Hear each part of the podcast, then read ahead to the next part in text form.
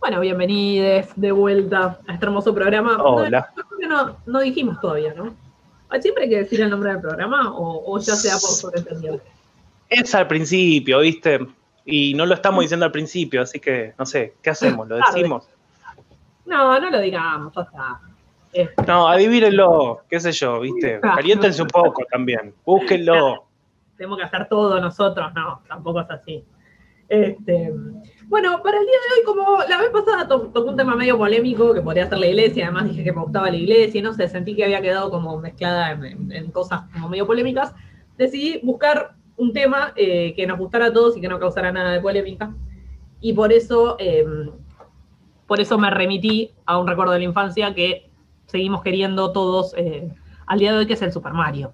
O sea, pero te van a tirar de tibia. ¿Qué sos, Pablo Agustín? No, no, me importa lo que me digan, pero para, porque además, además, yo quería eh, rehacer algo que dije la vez pasada cuando hablamos acerca de ese, finalmente terminó siendo un hoax de que Mario y Luigi eran amantes, bueno, que era una noticia falsa. Eh, yo dije que los japoneses eran muy reprimidos y muy conservadores en los ochentas, por un lado sí, es cierto, pero por otro lado, eh, una de las franquicias de Super Mario tuvo eh, el primer personaje transexual de la historia y fue totalmente reprimido en Estados Unidos. Voy a hablar de esto después. Así que me, retracto un poco de lo que dije los japoneses, porque la verdad, esto salió en el ochenta y pico y la tenía muy clara respecto de lo que era un personaje. No, porque aparte el colectivo japonés después nos corrió. claro, sí, sí, tal cual. Tal cual, nos contactó Mm.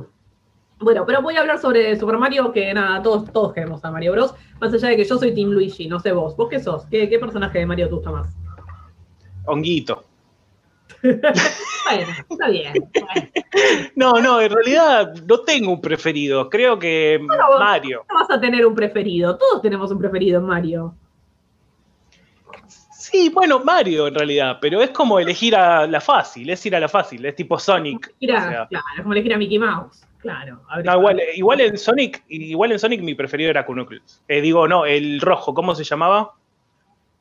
No sé ni el nombre, ¿te das cuenta? Así de preferido tengo. Claro.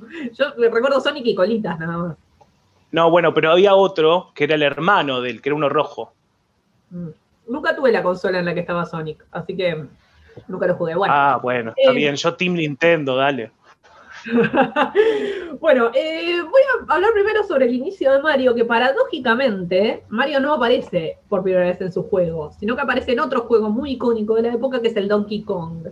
Eh, que ahí Mario era el personaje, viste que en Donkey Kong hay un personajito sin nombre que sube y baja por las escaleras y le tira barriles, que es el que lucha por rescatar a la chica, que casualmente es muy parecido a Mario, bueno, es un proto Mario, ese es el origen de Mario. Eh, en 1981, el Donkey Kong es un juego de arcade. Y la idea de Shigeru Miyamoto, que fue el creador de Donkey Kong y de Mario, era que Mario fuera un personaje que pueda reutilizar en muchos juegos, así no tenía que pensar, y también lo quería usar para hacer cameos a los Hitchcock. Y el nombre original que había pensado para Mario no era Mario, sino que era Mr. Video. Y en retrospectiva, o sea, la verdad, un nombre mierda, menos mal que no prosperó, porque Mr. Video era un nombre muy malo, Dice que si lo hubiera llamado así, Miyamoto mismo dijo, hubiera quedado olvidado en el tiempo. Este, así que menos mal que lo llamó Mr. Video. ¿Y por qué la vio, la vio. La vio, sí, sí. Y aparte, otra cosa, muy bien, perdón, muy bien Miyamoto con este asunto de voy a hacer un personaje para usarlo en varias sagas, listo, ya está. Así no me tengo que calentar totalmente, no me tengo que calentar en este, andar diseñando los personajes en cada saga, ya está, tengo a uno y lo uso siempre. ¿Y qué pasa? Cuando estaban traduciendo el Donkey Kong al inglés en Estados Unidos, el dueño del lugar que alquilaban parece que Nintendo le debía, le adeudaba eh, varios, varios meses de alquiler, y el dueño estaba siempre como yendo y jedeando y pidiéndoles la plata, y el tipo se llamaba Mario. Entonces empezaron como a joder con el nombre Mario, y aparentemente este, el dueño del lugar que alquilaban se parecía a Mario, a la figurita. Quiero llamarlo así. Que todo, en realidad, todas las grandes genialidades de la historia en general se suceden por una boludez. Como empezamos a joder con los pibes y bueno, quedó. Este, y Mario 1, el Mario 1 también es originalmente para arcade. Ah, y acá voy a hacer una aclaración. Pues todos, yo supongo que el Mario, al Super Mario todos lo jugamos en Family Game, ¿no? Sí, obvio. Claro, obviamente. Bueno, el Family Game en realidad era una mm, copia china, o sea, el que llegó acá era una copia china de la consola japonesa llamada Family Computer o Famcom, este, conocida como... ¿Que ya era de Nintendo en esa época? ¿Cómo? ¿Ya era de Nintendo? Bueno, en Estados Unidos se llama NES, la Nintendo Entertainment System. Este, Claro. la Famicom, o sea, era el nombre japonés. Y nosotros lo que teníamos era la copia china, medio berreta, que además los families eran todos medio distintos. Algunos eran medio cuadraditos, otros medio este, redondeaditos. Bueno, este, Sí, acá, como- acá eran todas copias. Había una original que era la Family. Claro, después eran todas copias chinas, probablemente fueron las que tuvimos todos. Bien, la idea original con Mario era que su profesión cambie en cada juego, o sea, no era originalmente fontanero, este, que sea lo que se necesita en cada juego. Por ejemplo, en Donkey Kong, como Donkey Kong está en una construcción, Mario era carpintero, y en el Mario 1, yo no sé si recordás el Mario 1, que es un juego como de plataformas que vos tenés que ir subiendo las plataformitas y van saliendo Sí.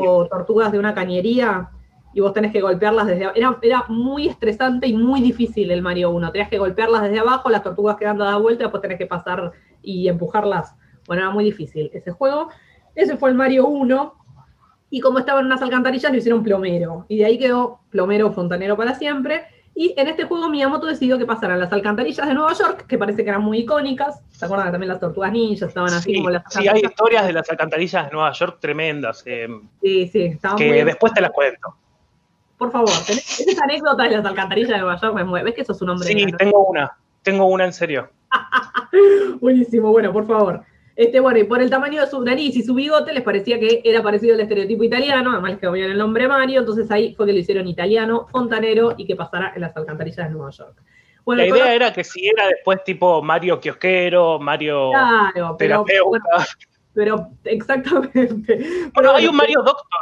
Hay un Mario Doctor. Hay un Mario Doctor. Hay Mario para. Ahora después te acordás, Mario es como Barbie, medio. Sí, Mario da para lo que sea. Igual Mario Doctor me da un cringe. Sí. sí, sí, sí, sí, me da como un poco de vergüenza. No, es que hay muchas cosas de Mario que dan vergüenza. Eh, bueno, el color de la ropa es azul y roja porque son colores opuestos y para lo berreta, lo berreta en el sentido de atrasado, de antiguo, para la- lo limitado que eran las ilustraciones de la época, necesitaba que fueran los más contrastantes posibles. Y bueno, este primer juego, Mario Bros, que es de 1983, también es la primera aparición de Luigi, eh, que en aquel momento por limitaciones era el mismo dibujito que Mario, o sea, no era más alto ni más flaco, era igual, pero con los colores cambiados que eran verde y blanco. Este, bueno, y nosotros siempre cuando pensamos en Mario, pensamos en el Super Mario Bros, que es como el segundo en de hacer, no en este Mario Bros, eh, que es el de las Sí. tortuguitas y que hay que seguir. Bien. Sí, Entonces, en, el que, en el que ya empieza a correr y puede caminar por una estructura larga. Exactamente. El Super Mario, que el, el que pensamos todos, se llama Super Mario Bros. Salió en 1985 y es muy avanzado, es como la culminación de todo lo que Nintendo había aprendido en esos últimos años. Pero bueno, obviamente el espacio que tenían para dibujar era muy limitado, tanto que, por ejemplo, las nubes y los arbustos son el mismo dibujo con el color cambiado, un flash. Eso tengo que ir a jugarlo para, para ver. Wow. Este, uno blanco y otro No verde. lo noté nunca. ¿Viste? Un flash. Y este juego fue un exitazo, un hitazo total, vendió 40 millones de copias, lo que lo hizo el juego más vendido de Mario y casi el juego más vendido de toda la historia. Me puse a buscar cuál fue el juego más vendido de toda la historia, porque este quedó en ¿Y sexto. cuál es? Me desilusioné mucho, pero porque soy una millennial boluda y yo quiero que sea Pac-Man. Ay, a ver, Eso. FIFA, me decís Ay, ahora. Minecraft. O sea, malísimo. Mm. Eh, sí, sí. Sí, es como que esa ya la perdimos. Nosotros ya perdimos el rastro también. Sí, perdimos la batalla, tal cual. Nuestro juego está el Super Mario, me parece que séptimo está el Tetris, pero ya no. El GTA también, que a mí el GTA no me interpela, qué sé yo. GTA creo que está segundo o tercero. Bueno, eh, y este, este juego, el Super Mario Bros., es el éxito que lo lleva a crear toda la serie de los Super Mario y que lo catapultó a Mario la fama. Tanto, tanto es así que en los 90 hubo una encuesta realizada en Estados Unidos que dejó claro que los niños conocían más a Mario Bros. que a Mickey Mouse. O sea, imagínate el nivel de popularidad. Bien.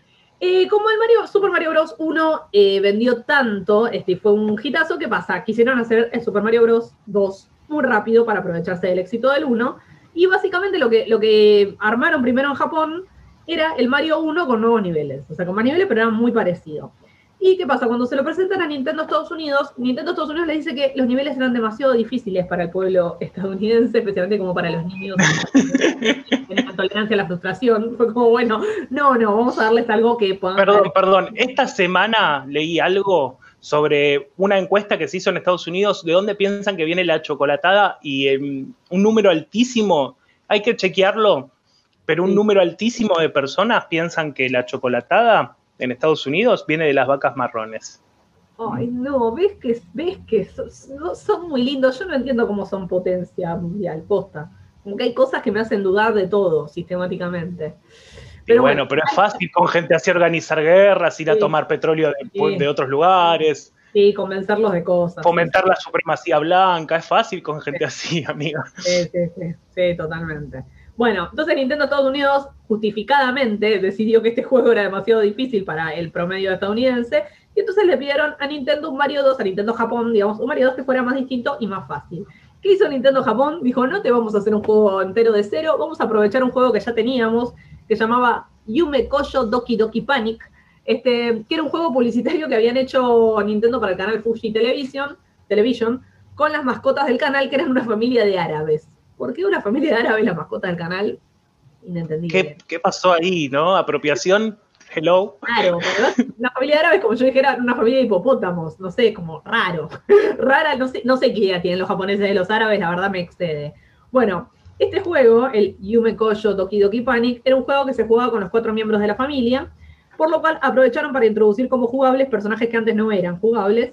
Eh, y entonces, ¿qué pasa? Tomaron como a mamá, papá, hijo, hija, y los transformaron un poco como los retocaron para que fueran Luigi, Mario, eh, Toad y, o sea, Honguito y la princesa Peach. Claro, Honguito tranquilamente podría haber sido un personaje de dos metros, pero como era chiquito, me mandaron ahí un Honguito y listo. Claro, al revés, el Honguito era el papá, ocupó, era como más grande, ocupó el lugar del papá, eh, y cada personaje tenía además este, una particularidad o un, sí, como un rasgo que después conserva el personaje. Entonces, por ejemplo, Mario, que era el niño, como el hijo, era el personaje normal, que no tenía eh, características extra. Luigi toma el lugar de la mamá. Entonces, ¿qué pasa? La mamá era más alta, porque tenía que ser más alta que los hijos, y más flaquita, porque tenía que diferenciarse del padre. Entonces, ahí, de ahí en más, Luigi pasa a ser más alto y más flaco que, que Mario, y toma la característica de poder saltar más alto que Mario, que es algo que después mantiene.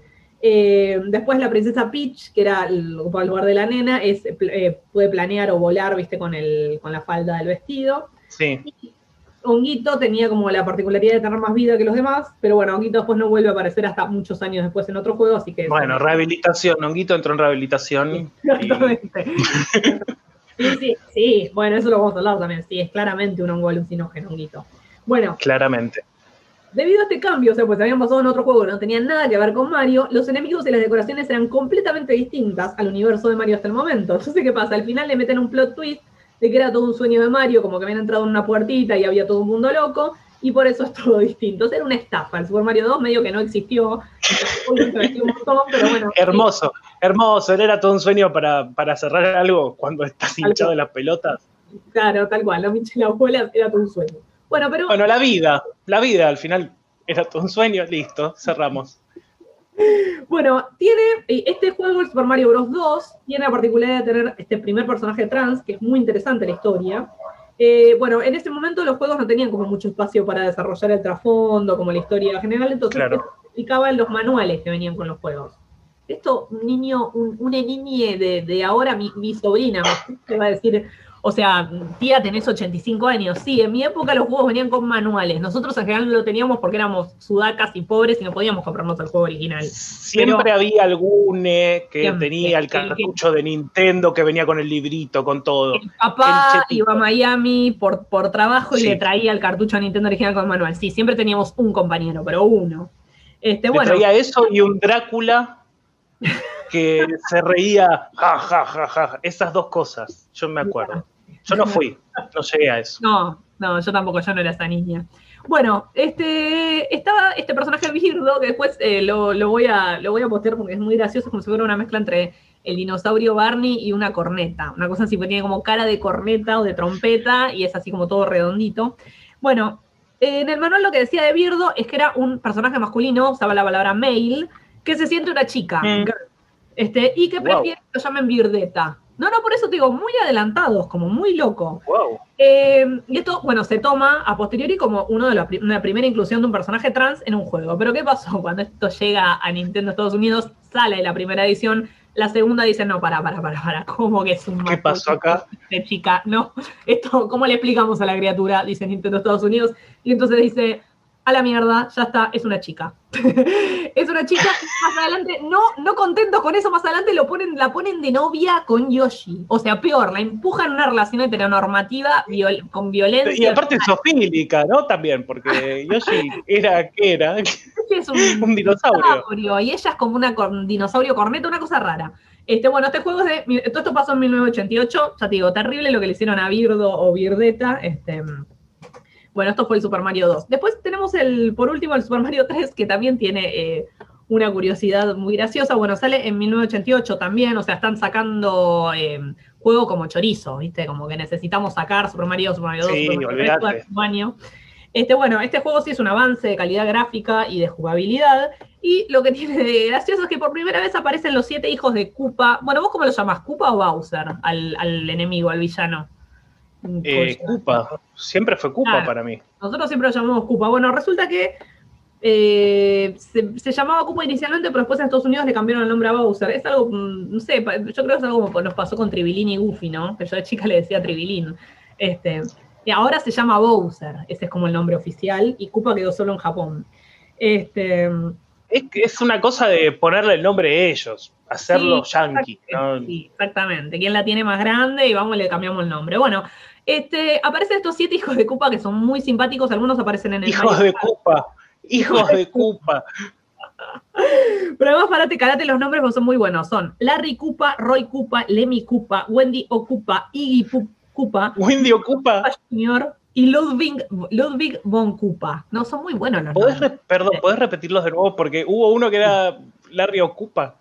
Eh, son Larry Cupa, Roy Cupa, Lemmy Cupa, Wendy O. Cupa, sí, y Cupa, Morton Cupa Jr. y Ludwig von Cupa.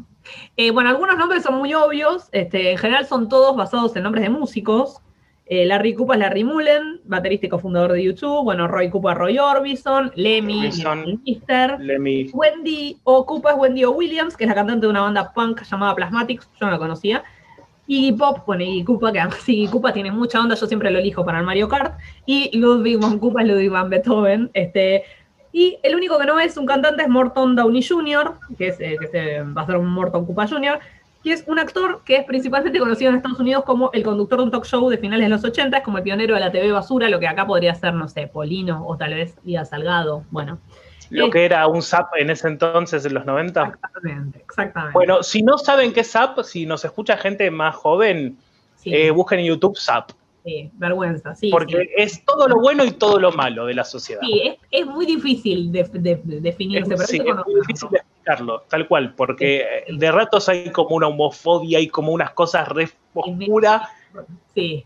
Y de ratos decís, bueno, somos esto también, boludo, ¿qué hacemos con esto?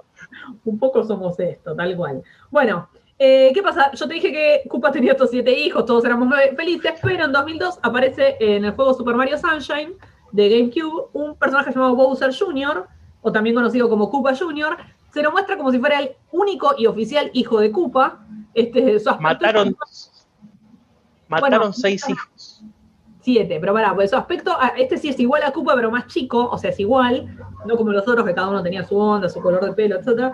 Y no se sabe si es que, no sé, alguien se mandó una cagada y se olvidaron de que Koopa tenía otros siete hijos o qué, pero a partir de ese momento se empezó a referir oficialmente a los otros siete hijos como esbirros de Koopa, y nunca más se volvió a hablar de ellos como hijos y quedó para la historia oficial Bowser Jr. o Koopa Jr. como el único hijo. Bueno, eh, Koopa, pagá Pagá la manutención, viste, hacerte cargo de los pibes, porque ahí pasó eso. Lo que pasó es que Cupa dijo, no, yo con, esta ya no me veo más, no, la verdad que... Sí, sí, sí, para mí fue eso, exactamente. Ya está, rehizo su vida, bueno, ahora tiene su hijito oficial y listo. Los otros, bueno. Me van a venir a correr, me van a venir a correr con todo este castillo que tengo, que hay que repartirlo. No, no, vení vos, nene. Sí, vos, quédate acá conmigo y los otros que se caguen. Pobrecitos los otros. Bueno, eh, te cuento un poco de la franquicia falopa de Mario. Hay un millón de franquicias de Mario, porque a Mario lo han usado para todo. Eh, pero bueno, lo que pasa es que, claro, Mario se vuelve como muy icónico, entonces al principio Nintendo estaba muy celoso de dejar que otras empresas usen a Mario para, para hacer juegos, pero ¿qué pasa? A principios de los 90 todo el mundo quería hacer guita, eso me parece que está clarísimo, fue como una de las, este, de las características básicas de la década de los 90, y entonces eh, se pusieron muy de moda los juegos educativos. y ahí fue cuando Nintendo de América vio la beta, lo quiso aprovechar y le licencia, le, vende la licencia momentáneamente a Mario, de Mario a una empresa llamada The Software Toolworks para que haga videojuegos educativos. El primero de estos videojuegos educativos se llama, y acá es cuando empieza el gran choreo. Yo te voy a explicar de qué va este juego y te vas a dar cuenta enseguida de que estaban robando. Se llama Mario is Missing, con un signo de exclamación. Es de 1993. Y es un juego en que Mario, como su nombre indica, is missing, o sea, está perdido, no está el protagonista. ¿Dónde está? ¿Dónde está, Mario? Bueno, ¿Dónde está Wally? ¿Dónde está? Claro, Mario está perdido. Eh, ¿Qué pasa? No, pero no, no, pará porque eh, se pone mejor. El, el, argumento del juego es muy bueno. Ocupa, construye un castillo en la Antártida y tiene el plan de usar miles de secadores de pelo para derretir el polo y que se inunde la tierra y que todos mueran. Perdón, el plan es buenísimo, no falla, no hay agua por ningún lado. No, no, totalmente. El plan es muy bueno, ¿eh? Este, digo, algo se pone a ocurrir a Donald Trump o a Kim Jong-il, digo, no demos ideas, porque está, bastante bien. Bueno, como parte de eso, secuestra a Mario para que no pueda impedirlo. Aparentemente Mario es la única persona que puede enfrentarse a Koopa y queda Luigi con la misión de que uno diría de rescatar al mundo. No, pobre Luigi siempre segundo de rescatar a Mario para que Mario pueda aparecer y pelear con Koopa y salvar al mundo. Este, muy injusto lo que le ha hecho la historia a Luigi, realmente.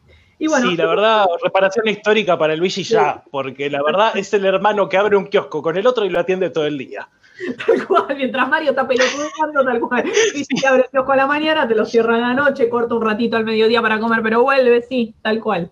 Este, bueno, es un juego que está basado en geografía, en el cual Luigi va encontrando artefactos del mundo, como el Big Ben, o como la Mona Lisa, o como la gran, como la gran pirámide de Giza, o sea, cosas muy poco sutiles, que fueron robados. Y Luigi tiene que hablar con la gente para intentar averiguar por las pistas cuál fue el artefacto robado y en qué lugar del mundo está para ir a buscarlo.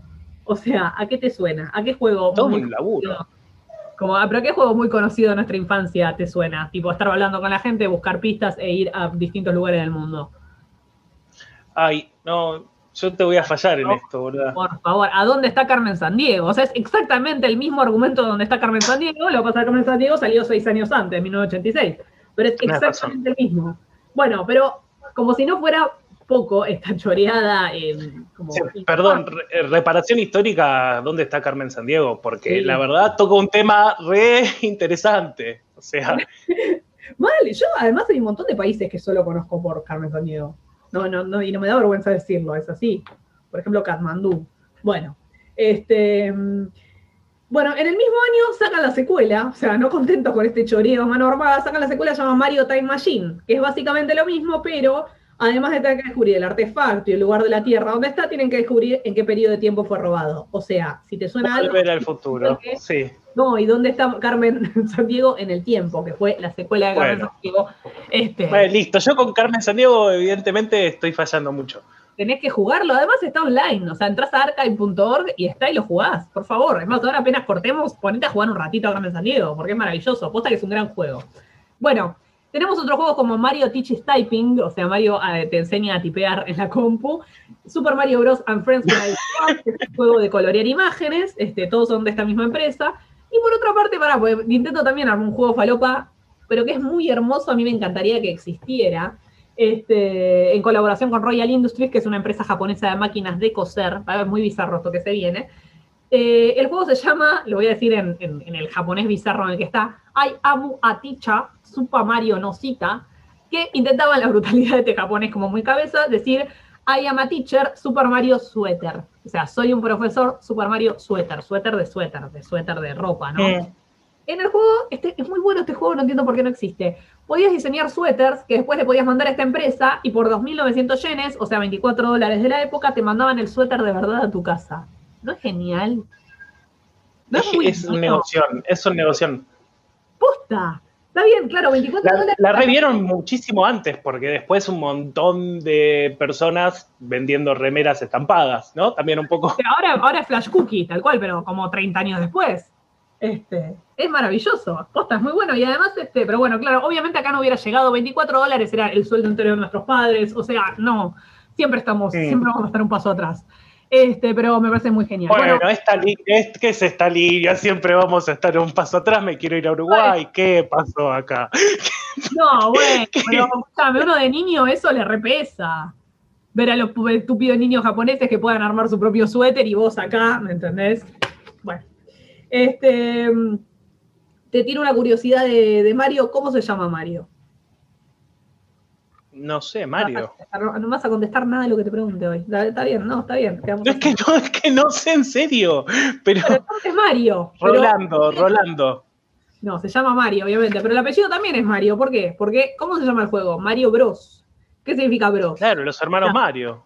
Los hermanos Mario. Entonces, ¿qué significa? Mario es el apellido de los dos hermanos pero a la vez Mario se llama Mario. Entonces su nombre oficial es Mario Mario y Luigi se llama Luigi Mario. Este, está aceptado oficialmente, aunque nunca vas a ver que ningún juego diga Mario, Mario, Luigi, Mario, pero está aceptado oficialmente que, bueno, no sé, la pifiaron cuando lo pusieron. tenés razón, tenés razón. Eh, en, la serie, había una serie de Mario, de Mario Bros. Y eran los hermanos Mario y creo que se presentaban como Mario. Claro, los hermanos Mario, es que es así, son los hermanos Mario. A mí me parece que la pifiaron cuando armaron el juego y bueno, pues quedó. Este, y por último, sí te voy a hablar del longuito, que si bien no hay nada oficial, genera muchos sospechos. Es muy sospechoso el parecido que tienen estos hongos clásicos del juego con la manita muscaria, que es un hongo que tiene efectos psicoactivos muy locos, entre los cuales eh, los, los, más llamativos son la macropsia y la micropsia, conocidos coloquialmente como el síndrome de Alicia en el País de las Maravillas, que afecta la percepción de los objetos y los hace parecer mucho más grandes o mucho más chicos de lo que son. Sumado al hecho de que Mario usa estos hongos para agrandarse, es sospechoso. Mm. Menos por eso lo sacaron, por eso lo sacaron honguito. lo mandaron, claro, lo mandaron hasta que se calme todo y pueda volver, digamos. Claro, sí, te están buscando, escúchame, por un tiempito te vas a tener que borrar, en un tiempo te llamamos porque se están dando cuenta del tongo que hay acá, amigo. Ah, y no, no nos conviene ni a vos ni a mí. Sí, tal cual. Así que bueno, esto fue, eh, estas fueron las curiosidades, un poco la historia de Mario Bros. Espero que te haya gustado. ¿Te gustó, Ido? Action, nivel X. Chau. Sí, sí, era, era nivel X, totalmente. Este, me encantó y reparación, me encantó y reparación histórica para Luigi, pero ya, ya, porque la verdad lo que ha dado por seguir manteniendo la familia junta, ese, esa persona.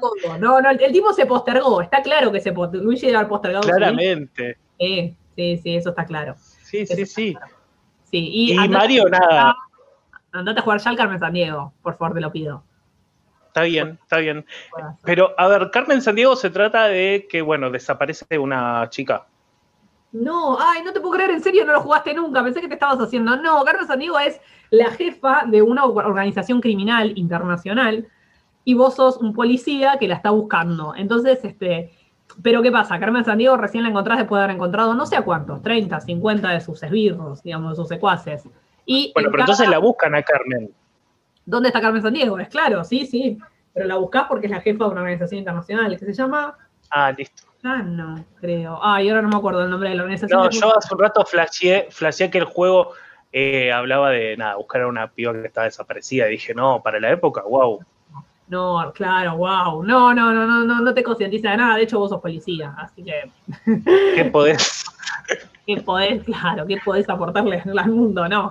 Pero, pero es un gran juego y te enseñas mucho sobre mm, geografía y sobre capitales del mundo. Y si jugás en el tiempo, también aprendes sobre personajes históricos y sucesos históricos. Y después hay uno que es en el espacio, que lo jugué hace poco, pero me resultó muy difícil porque te habla de cosas como las lunas de Júpiter. Yo no sé tanto, o sea, sé del espacio, pero no tanto. Es como que ya tenés que ser un nerd nivel importante para jugar bien donde está en el espacio. Pero bueno, tal vez. Tocaron todas las temáticas, eh, en esos juegos tocaron todas las temáticas que después se usaron, pero para todo.